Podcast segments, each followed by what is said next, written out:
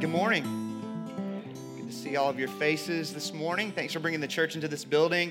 If you're new, my name's Jamie. I'm one of the pastors around here. Uh, excited to, to open the scriptures with you this morning. Last week uh, was, of course, Easter Sunday. If you missed that, if you weren't aware of that, welcome to the land of the living. It's good to have you uh, amongst us this morning.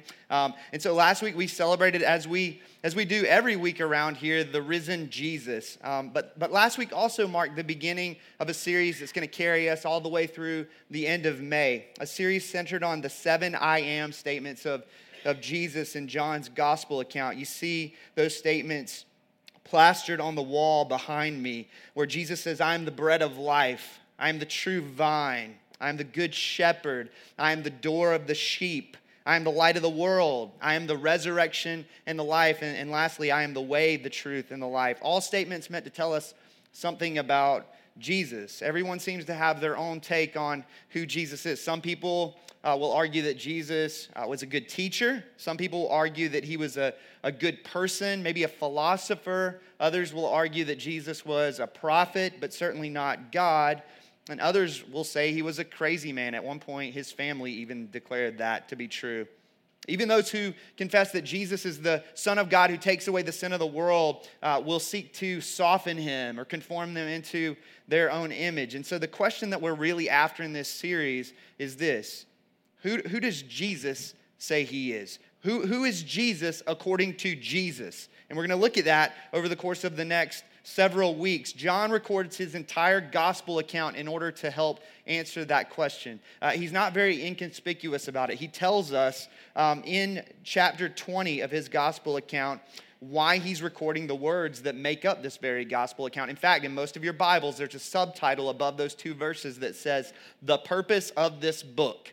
So it couldn't be any clearer than that. John says, now Jesus did many other signs in the presence of the disciples, which are not written in this book. But these are written, including the account that we looked at last week and the account that we're going to look at this week. These are written so that you may believe that Jesus is the Christ, the Son of God, and that by believing you may have life in his name. If you come in this morning try, trying to sort through who Jesus is, and listen, that, that's all of us, Christian and non-Christian alike. If you have come to the conclusion that you've completely figured Jesus out, you might be the furthest from figuring out who Jesus really is, right? We're all trying to, to figure out to some degree the mystery of who Jesus is. John's gospel account is a fantastic place to camp out, to sort through the answer to that question. It's exactly where we're going to camp out for the next couple of months. Um, we're going to spend some time unpacking each one of these I am statements of Jesus, each functioning as a facet in this multifaceted jewel that uh, as you spin the jewel, uh, you learn something new about who Jesus is uh, and who he is for us and what that means for us. And so last week, appropriate to Easter Sunday, we opened up this series taking a look at Jesus' famous declaration, I am the resurrection and the life. If you missed it, as Jason said, I'd strongly encourage you to go and check out the podcast online. We went on a warp speed tour through redemptive history last week. I had a blast with that. I hope you did too if you were here. But this week, we're going to take a look at another of Jesus' famous self-revelatory declarations. He says, I am the bread of life. We're going to look at that statement this morning. And so if you have a Bible, you can open up to uh, John chapter six. That's where we'll be this morning, particularly verses twenty-two through forty. Uh, if you don't have a Bible, there should be one underneath one of the seats in the row in front of you. You can grab one of those Bibles and open up to this morning's passage. If you don't own a Bible or you have a translation that's difficult to understand, please take that Bible with you as you leave this place this morning for free. The church's gift to you. Let me pray for us, and we'll jump in and we'll we'll get to work here. Jesus, uh, again, the fact that I open up a prayer with your name implies that uh, belief that you are alive and that praying to you is a good idea, which is a declaration of your deity. And, and I do believe that's true. And I believe that we desperately need you to move this morning by the power of your Spirit, because we are going to look at words that came out of your mouth that caused the majority of your followers to walk away. And I'm not you. And so if you don't move by the power of your Spirit, there's a possibility that this church might be smaller as we leave this place today. We desperately need you to move in our hearts uh, to open our eyes to see who you really are, what you've accomplished for us, to open our hearts to, to receive that. This morning we get an opportunity to talk about uh, the, the void that we all seek to fill with things and people. We all bring that into this room. We were designed to pursue something to fill the emptiness, and you are going to declare to us that you were meant to fill the emptiness. And so I pray that you would do that this morning. If indeed what you're saying is true about yourself, and I believe that it is, I pray that you would do that, that you would satisfy us with yourself, that you would fill the, the void of human souls this morning by the power of your Spirit. We lift these things up in your name, Jesus. Amen. As we pick up the story in, in John chapter six, verse twenty-two, Uh, Jesus has just finished feeding five thousand men and their families by multiplying the contents of a little boy's lunchbox. That's pretty cool.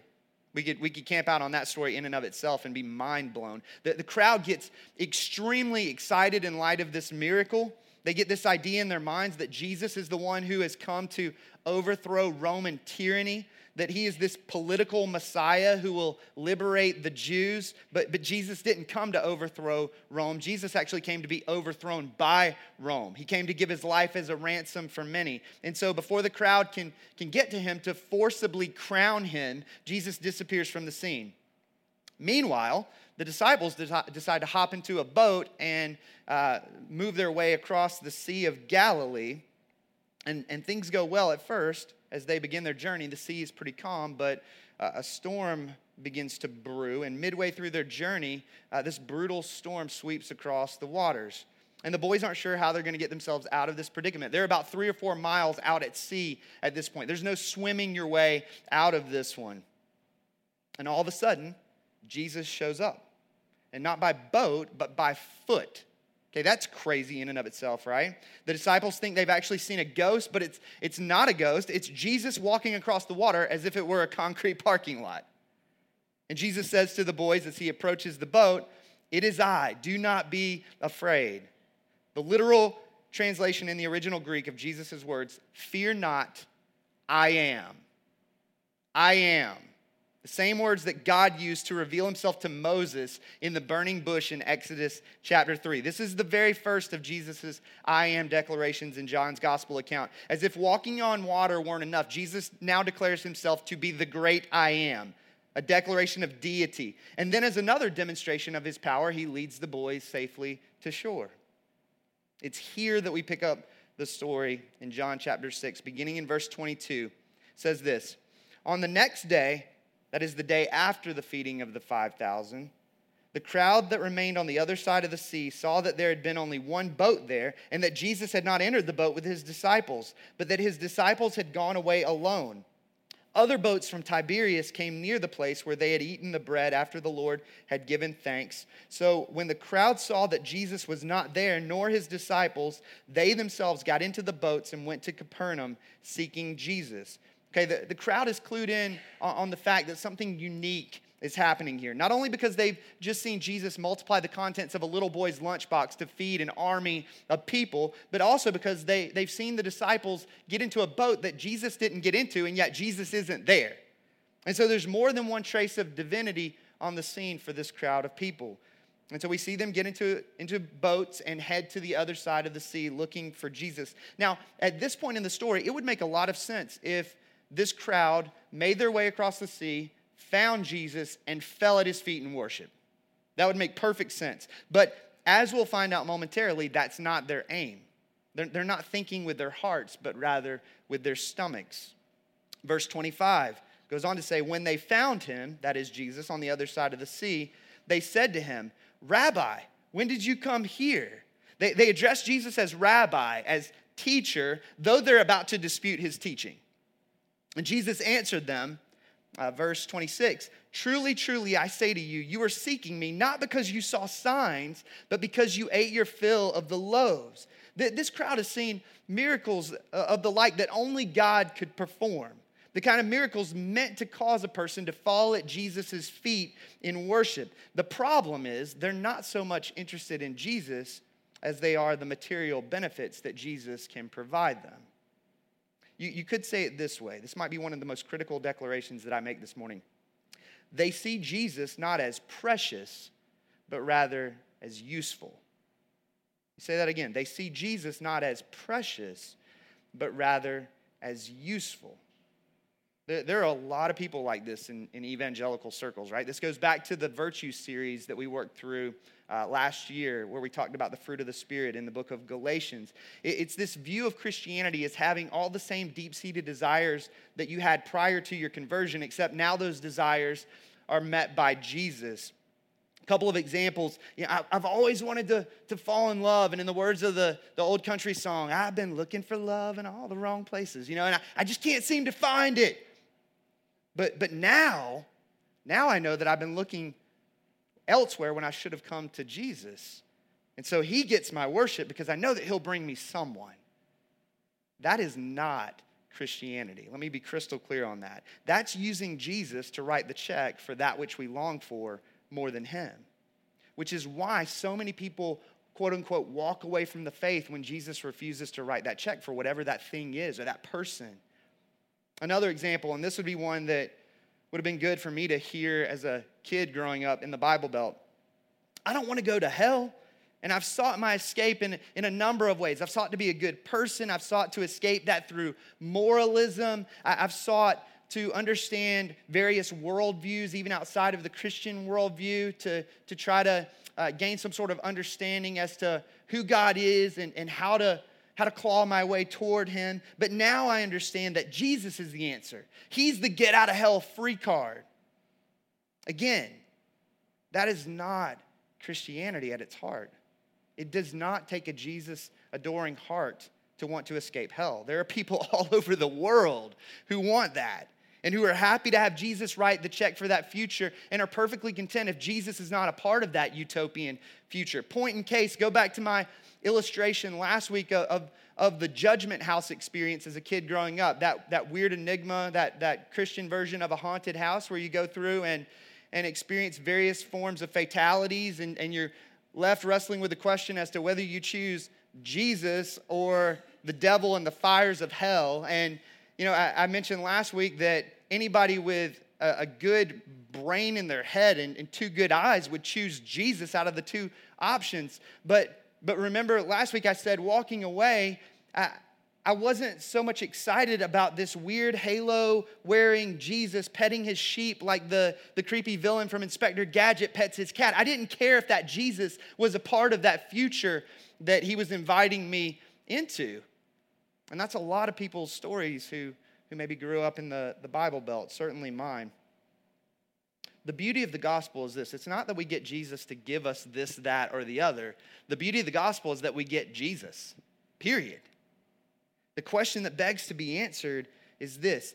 If Jesus doesn't give you this, that, or the other, whatever that may be, do you still want him? Or another way we could ask it is, is he precious to you? Or is he just useful? I've thrown this quote out before. There is no better one to make sense of this idea than this, so I'll just keep throwing it out there a couple times a year. John Piper's quote from his book, God is the Gospel, fantastic read, especially if you grew up in the, the land of, of the culturally Christian, so to speak. He says this. He says, the critical question for our generation and for every generation is this. If you could have heaven with no sickness, with all the friends you ever had on earth, and all the food you ever liked, and all the leisure activities you ever enjoyed, and all the natural beauties you ever saw, all the physical pleasures you ever tasted, and no human conflict or any natural disasters, could you be satisfied with heaven if Christ were not there? He goes on to say, Christ did not die to forgive sinners who go on treasuring anything above seeing and savoring God. And people who would be happy in heaven if Christ were not there will not be there. The gospel is not a way to get people to heaven. It is a way to get people to God. It's a way of overcoming every obstacle to everlasting joy in God. If we don't want God above all things, we have not been converted by the gospel. that this crowd in John chapter six is not interested in Jesus so much as they are the benefits that Jesus can provide them. And so we're told in verse twenty-seven, uh, Jesus says, "Do not work for the food that perishes, but for the food that endures to eternal life, which the Son of Man will give to you. For on him God the Father has set his seal." Jesus says, similar to his encounter with the woman in the well, uh, well, not in the well, she was at the well. That'd be that'd be a different a different kind of rescue mission. Um, John chapter four, the woman at the well.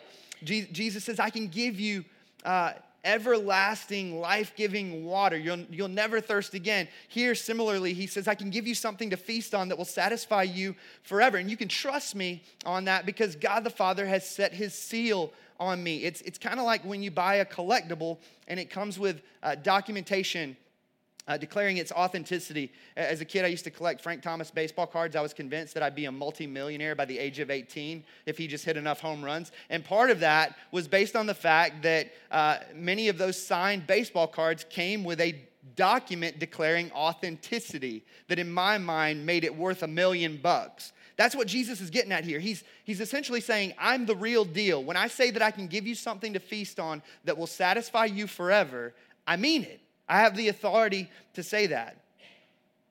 He goes on to say in verse twenty-eight, "Then the crowd said to him, 'What must we do to be doing the works of God?'"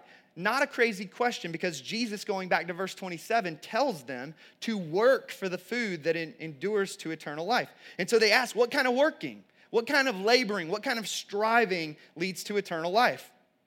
It's not an uncommon way of thinking in our context, is it? It's this belief that, that God loves the good guys and he hates the bad guys, so be a good guy and God will love you. If you just read your Bible more, God will love you and you will inherit eternal life. If you just pray more, God will love you and you will inherit eternal life. If you just attend a few more church services, God will love you and you will inherit eternal life. If you just keep from killing anyone during your life on planet Earth, God will love you and you will inherit eternal life. You just fill in the blank with whatever you want to put in that. It's very subjective. Jesus blows up that way of thinking in verse twenty-nine. He said to the crowd, "This is the work of God, that you believe in him whom he has sent." Notice how Jesus defines healthy laboring here. This is the work of God, that you believe in him whom he has sent. Jesus essentially says, work to believe, labor to believe, strive to believe. That the Christian life is a life committed to laboring to believe. Laboring to believe that Jesus is who he says he is. Laboring to believe that we are who Jesus says we are because of what he's accomplished on our behalf. Laboring to believe that every other well besides him runs dry at some point. Laboring to believe that all of the promises of God find their yes in Jesus Christ. The crowd, to some degree, understands what Jesus is saying here. They, they understand that he's calling them Uh, to make him the object of their belief, which is why they ask for a sign. Verse thirty, "So they said to him, 'Then what sign do you do that we may see and believe you? What work do you perform? Our fathers ate the manna in the wilderness. As it is written, he gave them bread from heaven to eat.'" All right, this, this is rich. This crowd has just seen Jesus take the contents of a little boy's lunchbox and feed a crowd of five thousand men plus their families. That miracle, that particular miracle, is not even twenty-four hours old yet. And they respond, "Show us a sign that we may believe you, Jesus." Ladies and gentlemen, may I present to you the human heart. We all do it, right? Jesus did that miracle in our lives yesterday, and yet we, we question him today. Crowd goes Old Testament on Jesus. Jesus, we, we'd love to believe. But if you recall, here, here's where, here's where they question the rabbi's teaching. If you recall, Moses provided manna in the wilderness every day for forty years. You did it once. Why should we believe that you're something special, Jesus? And Jesus said to them, verse thirty-two, "Truly, truly, I say to you," which, by the way, anytime you see Jesus say, "Truly, truly, I say to you," he says it a lot in the gospel accounts. That's a declaration of deity. The, the Old Testament prophets said, "Thus says the Lord," and then they would declare whatever it is that God had given them to say. Jesus says, "Truly, truly, I say to you." In other words, I am the Lord. The Lord is standing right in front of you as we speak. He says this in verse thirty-two, Truly, truly, I say to you, it was not Moses who gave you the bread from heaven, but my Father gives you the true bread from heaven. For the bread of God is he who comes down from heaven and gives life to the world. Jesus reminds them that, that Moses didn't do anything, that it was God who provided the manna in the wilderness. And not only that, the Old Testament manna was a foreshadowing of Jesus Christ himself. Think about it. In the wilderness, you had bread coming down from heaven to give life to a rebellious people. In the gospel, you have Jesus Christ himself coming down from heaven to give life to a rebellious people. That whole, that whole manna in the wilderness thing has Jesus written all over it. Jesus is telling this crowd that they need him. He is the bread of God who came down from heaven and, going back to last week, gives life to the world. But the crowd's still not, they're still not cluing in. They're still not getting it. Verse thirty-four, they said to him, "Sir, give us this bread always." And Jesus said to them, "I am the bread of life." Here's that declarative statement. "Whoever comes to me shall not hunger, and whoever believes in me shall never thirst." What it? What is Jesus saying here? I mean, at first glance, this is a strange way to declare yourself to be God in the flesh, right? I'm bread. I'm drink. Like, that's, that's a little weird, right? What Jesus is essentially saying is this: as your body needs food to sustain it, so your soul needs Jesus to sustain it. That he and he alone can satisfy the deep longings of our soul. That is a bold statement, friends. That is a statement of deity, right? We, we all know what it's like to have an empty stomach, to eat something and to experience that moment of satisfaction when, when the food fills the void. Some of you guys are feeling that right now because you, you forgot to eat breakfast, you know? It's always weird to me when, when I haven't eaten in a while and I drink a cup of water and I feel it go all the way down to the bottom. You know what I'm talking about? That's a weird thing.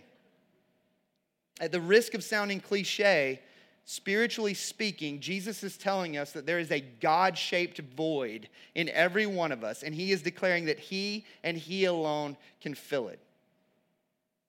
Augustine, in his famous work, Confessions, says this. He says, "You, God, you stir man to take pleasure in praising you, because you have made us for yourself, and our heart is restless until it rests in you." Think about that. The world is filled with people chasing after one thing, after another, after another, after another to fill the emptiness, to give meaning to life. It's all around us. Even, even us Christians get caught up in that rat race from time to time, don't we? Believing that this job or, or that relationship or, or this next acquired possession will do the trick. Even those who climb to the top of the food chain eventually find themselves wanting. Just read the book of Ecclesiastes. C S Lewis, in his work that we quote once a week around here, Mere Christianity, says it this way. He says, "Most people, if they had really learned to look into their own hearts, would know that they do want, and want acutely, something that cannot be had in this world. There are all sorts of things in this world that offer to give it to you, but they never quite keep their promise. If I find in myself a desire which no experience in this world can satisfy, the most probable explanation is that I was made for another world." And I take it a step further than that and say we were made for the God of that other world, namely Jesus Christ himself. And so he comes down from that other world to fill the emptiness, to give our lives meaning, to offer us something better than the empty chase that can only leave us wanting in the end. The question for all of us this morning, both Christian and non-Christian alike, is this. Jesus presents this to us in this passage. Do you believe that Jesus alone can fill the emptiness, the void in your soul? And, and listen, if you're a Christian in this room, I, I know that you cognitively believe that.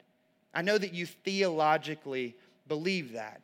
But the question is, are you functionally believing that in the present? Again, going back to what Jesus says, we labor to believe, we strive to believe, we work to believe because our hearts veer away from that belief over and over and over again. Do you functionally believe that? Are you believing that in the present? Does your life reflect a declarative yes to that question?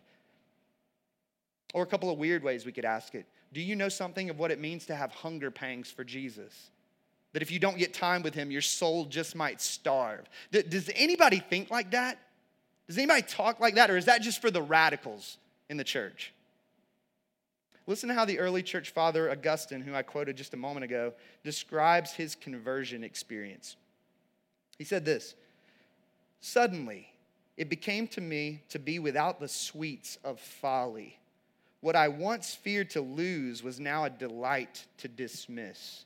You, O God, turned them out and entered in to take their place, sweeter than any pleasure." It's like a changing of spiritual taste buds, almost. Or how about the old Scottish pastor, Samuel Rutherford, says this. He says, "There's enough in our Lord's kitchen to satisfy all his children, and enough wine in his cellar to quench all their thirst." And so he says, "Hunger on, for there is food and hunger for Christ. Never go from him without bothering him with a dish full of hungry desires until he feeds you." And, and to be clear, Rutherford's not talking about bringing a dish full of, of desires for anything and everything outside of Jesus to the table. That's not what he's going after. He's talking about bringing our hungry souls to the table of the King, believing that the King himself can truly satisfy us. Jesus himself declares that he came to fill the emptiness, that he and he alone can fill that void in our hearts, in our souls. Verse thirty-six, Jesus goes on to say to this crowd, "But I said to you that you have seen me and yet do not believe. All that the Father gives me will come to me, and whoever comes to me I will never cast out. For I have come down from heaven, not to do my own will, but the will of him who sent me. And this is the will of him who sent me, that I should lose nothing of all that he has given me, but raise it up on the last day. For this is the will of my Father, that everyone who looks on the Son and believes in him should have eternal life, and I will raise him up on the last day." Now it all starts to make a little bit more sense, what's going on in this moment. What Jesus is saying to this unbelieving crowd is this: you're not hungry because you're dead. And dead people don't have appetites. These verses are a reminder of what we talked about last week, that we need God to perform a miracle, to, to awaken in human souls a hunger for the true bread. Going back to Uh, the very beginning, we need him to do that thing that he did when he spoke the world into existence, to declare to darkened hearts, "Let there be light." To do that thing he did when he raised Lazarus from the grave, going back to last week, to awaken dead hearts to the beauty of who Jesus is and what he has accomplished for us. In fact, Jesus will go on to show just how massive of a miracle we're talking about when he tells the crowd this in verse fifty-three. He says, "Truly, truly, I say to you, unless you eat the flesh of the Son of Man and drink his blood, you have no life in you. Whoever feeds on my flesh and drinks my blood has eternal life, and I will raise him up on the last day. For my flesh is true food, and my blood is true drink. Whoever feeds on my flesh and drinks my blood abides in me, and I in him." All right, let, let's get something crystal clear here this morning. The natural mind does not hear those words and just casually go, "Sure, Jesus, eat your flesh and drink your blood. You got it." In fact, if you go on to read this account, multitudes of people are going to walk away from Jesus for having said these very words. This would have been incredibly offensive to uh, a predominantly Jewish crowd who was forbidden by the ceremonial law to consume blood, particularly human blood. I mean, what, what is Jesus talking about here? Cannibalism? Some people actually interpret uh, his words in that way. Makes you wonder why he chooses to talk that way, right? Most most people looking to, to grow big churches don't say things like that. I don't think he's going after a mega church here. What is he doing? Couldn't he have come up with a better word picture than something that sounds like it came straight out of The Walking Dead? But, but here's the interesting thing. The crowd, going back to verses thirty and thirty-one, take Jesus back to the Old Testament. "Jesus, if you can just measure up to Moses, we'll believe in you." What, what Jesus says is incredibly offensive, but, but it's also incredibly kind, because he takes them back to the, the very book on the shelf in their library that they know better than any other book, which is the Old Testament, the Torah in particular, the first five books of the Bible. Jesus takes them back to the same Old Testament that they try to use to show him to be inferior, and he uses that very same Old Testament to show them that he is, in fact, superior. That, that, that manna in the wilderness thing, Jesus says, that, that ultimately points to me. I'm the true bread. I'm actually quite superior uh, to the bread that fell from the sky back in Moses' day. The Israelites ate that bread over and over and over again, and yet they still died. I'm the true bread. I can give you life both now and for eternity. And not only that, th- this eat my flesh and drink my blood lingo, that points to me too. That's Old Testament stuff. That's me saying that the entire Jewish sacrificial system points to me. That, that the sacrificing of thousands and thousands and thousands of animals in the Old Testament on behalf of sinners, that all points to Jesus. That the wages of sin is death, the Bible says. Someone has to die. Someone has to bear the curse. And Jesus is saying here to this crowd of people, that's me. That's me. I'm not here to overthrow Roman rule. I'm here to bear sin's curse of death. That's the mission that I'm on. When I talk about eating my flesh and drinking my blood, I'm not getting cannibalistic on you, Jesus says. I'm telling you to trust in my broken body and shed blood on behalf of sinners like you. It becomes crystal clear when you compare verses forty and fifty-four. Look up on the screen. In verse forty, Jesus says, everyone who looks on the Son of, and believes in him shall have eternal life, and I will raise him up on the last day. Verse fifty-four, he says it this way, whoever feeds on my flesh and drinks my blood has eternal life, and I will raise him up on the last day. Do you see the similar language there? The phrase, feeds on my flesh and drinks my blood, is parallel to the phrase, looks on the Son and believes in him. That, that one is a metaphorical way of describing or referring to the other. That, that Jesus offers eternal life to those who believe in his broken body and his shed blood, that, that his broken body and shed blood are the final sacrifice for sin.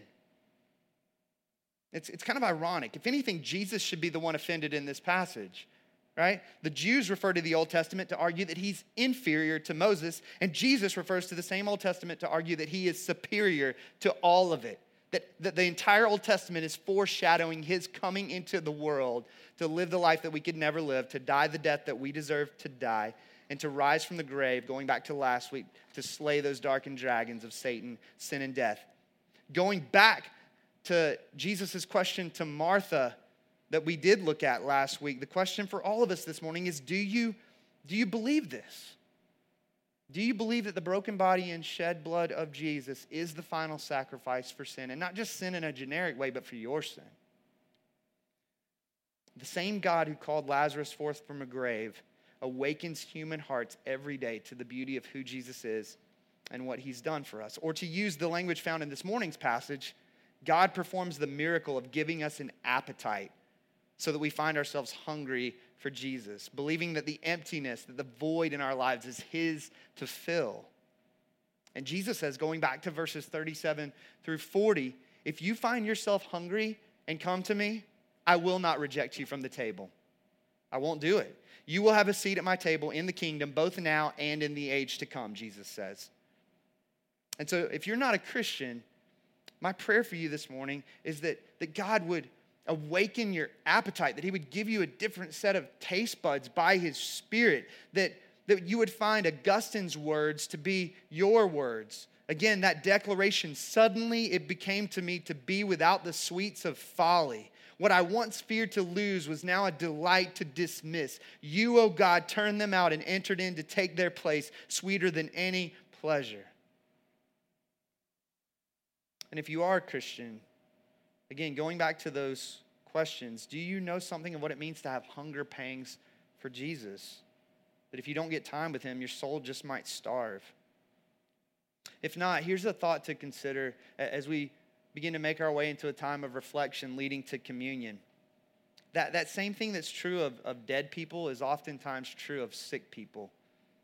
That uh, sick people typically don't have appetites, right? I, I've, you know what it's like to go through an illness, and even a pack of saltines doesn't really sound that great to you, though it's about the only thing you can stomach, right? There's something about sickness that uh, impedes our appetite. Spiritual sickness works the same way. Um, the, the loss of a spiritual appetite can come as a result of spiritual sickness. And, and, and that presents itself in a number of ways. Let me just throw some of those out there so that Um, those of you who profess to know and love and follow Jesus, but maybe are wrestling with that question of, I don't I don't know if I have hunger pangs for Jesus, can kind of sort that out maybe. Let me just throw out some possibilities. Um, for one, unconfessed sin can diminish our hunger for Jesus. Um, it, maybe for some of us, the first step toward experiencing a hunger for him again is confessing sin and and turning to him in repentance. To uh, one way we could say it, to give you kind of the word picture in Proverbs, in the book of Proverbs, is to to turn from Lady Folly's table and to to turn to Jesus's table, to the table of the King in repentance. That may be that may be one thing that that's helpful to engage this morning. For others, maybe it's uh, it's discouragement, disappointment, depression that, that's diminished your hunger for Jesus. And, and if that's you, can I can I just encourage you to bring your broken heart to the table of the King? That that same King that that slayed the darkened dragons of, of Satan, sin, and death sits at the right hand of the Majesty on high, interceding on your behalf. He sympathizes with you because he knows what it's like. He took on human flesh. He surrounded himself with everything that makes this world sad. You can go to him in the midst of your discouragement. He can handle it.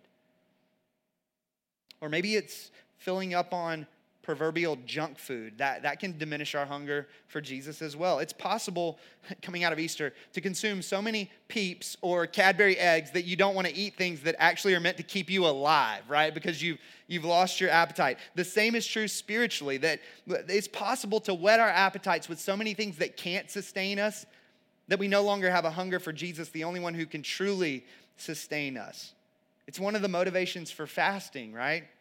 I'm not hungry for Jesus, so I need to cut some things out of my diet in order that my, I may see my appetite for him increase. Maybe that's a, a practical takeaway this morning. Comes back to the question, what, what are you hungry for? What do you crave? What are you seeking satisfaction in? What are you seeking fullness in? We're all pursuing something because we were made with a void. Um, or I guess I should say we weren't made with a void, but in the wake of sin entering the picture, there now is a void. Um, if we fill up on junk, we, we leave little to no room for Jesus as we chase after this, that, and the other that, that we find in this world. And then lastly, uh, self-righteousness can diminish our hunger for Jesus. Um, This is this is a real uh, eye-opener for me. This was prior to my conversion. I was a skeptic. I thought I knew more than God. I thought my autonomous reason was king of the universe. And, and there's still this, this battle with, with self-righteousness, with pride at times. Let me say it this way. There's no room for godly hunger in the belly of the self-righteous. If we're full of ourselves, there's no room for Jesus to fill us, to satisfy us. There are probably some other possibilities, some other ways that we could answer that question as it pertains to what takes away our spiritual appetite. But but in the end, you and I, we were made for Jesus. Going back to Augustine's quote, going back to C S Lewis's quote, he's the only one who could fill that God-shaped void in all of us. Our hearts remain restless until they rest in him. And so if you come in and you're restless this morning, you're invited to the table of the King, to come to Jesus, to bring him your restlessness, to ask him, who declares himself to be the true bread, come down from heaven to fill the void, to satisfy the emptiness. Our souls will remain hungry until we come to his table, and he invites us to come in a number of ways, through the ordinary means of God's grace, through time in the scriptures, Through, through this time that we have together, sitting under the preached word, through the sacraments of baptism and communion. In a moment, we'll take communion. Jesus Christ promises that he is present by his Spirit in that moment. Time in prayer, time spent with other Christians in community, time spent doing the hard work of excavating sin and unbelief in our lives, sorting out what it means to labor to believe based on what the unbelief looks like in our hearts, the preaching of the gospel to ourselves. You could say it this way. He's given us the flatware, so to speak. And he invites us to come to him and to find our souls satisfied. And so as we move into a time of, of reflection this morning, um, again, if you're not a Christian, and I, my, my prayer this morning is, is that you would see Jesus, see this declaration, and wrestle with it. Going back to what we talked about last week, C S Lewis says there's no room to call him a good teacher. He, he's either a liar because he declares himself to be divine, or he's a crazy man for saying things like that if it's not true, or he is who he says he is. And if he is who he says he is, we must fall at his feet in worship. And so if you're not a Christian, I invite you to fall at his feet in worship and to receive the new taste buds that he gives. And if you are a Christian, as we spend this Uh, these next few moments reflecting, um, I, I invite you to, to ask the question, well, where, where is my hunger for Jesus? At what level do I experience hunger pangs for Jesus, that if I don't get time with him, my soul will starve? What, what does that look like for you? And, and if that's not true, what is it that's getting in the way? Coming back to some of those diagnostic points that we just talked about. I invite you, as we prepare to receive Uh, the elements this morning, the bread representing his broken body, the cup representing his shed blood, that, that this would be a time of repentance for us who profess to know and love and follow Jesus. But not only repentance, uh, also a, a remembering of who he is and what he's accomplished for us, and a rejoicing that, that we're not just left with this void and, and then God checking out on us, winding up the clock of human history and then just leaving us on our own with that void. But rather he promises to fill it, and, and he, he makes good on that promise such that he enters into the very darkened slums of human history to engage us in that. That's your Jesus, Christian. Celebrate that. Rejoice in that.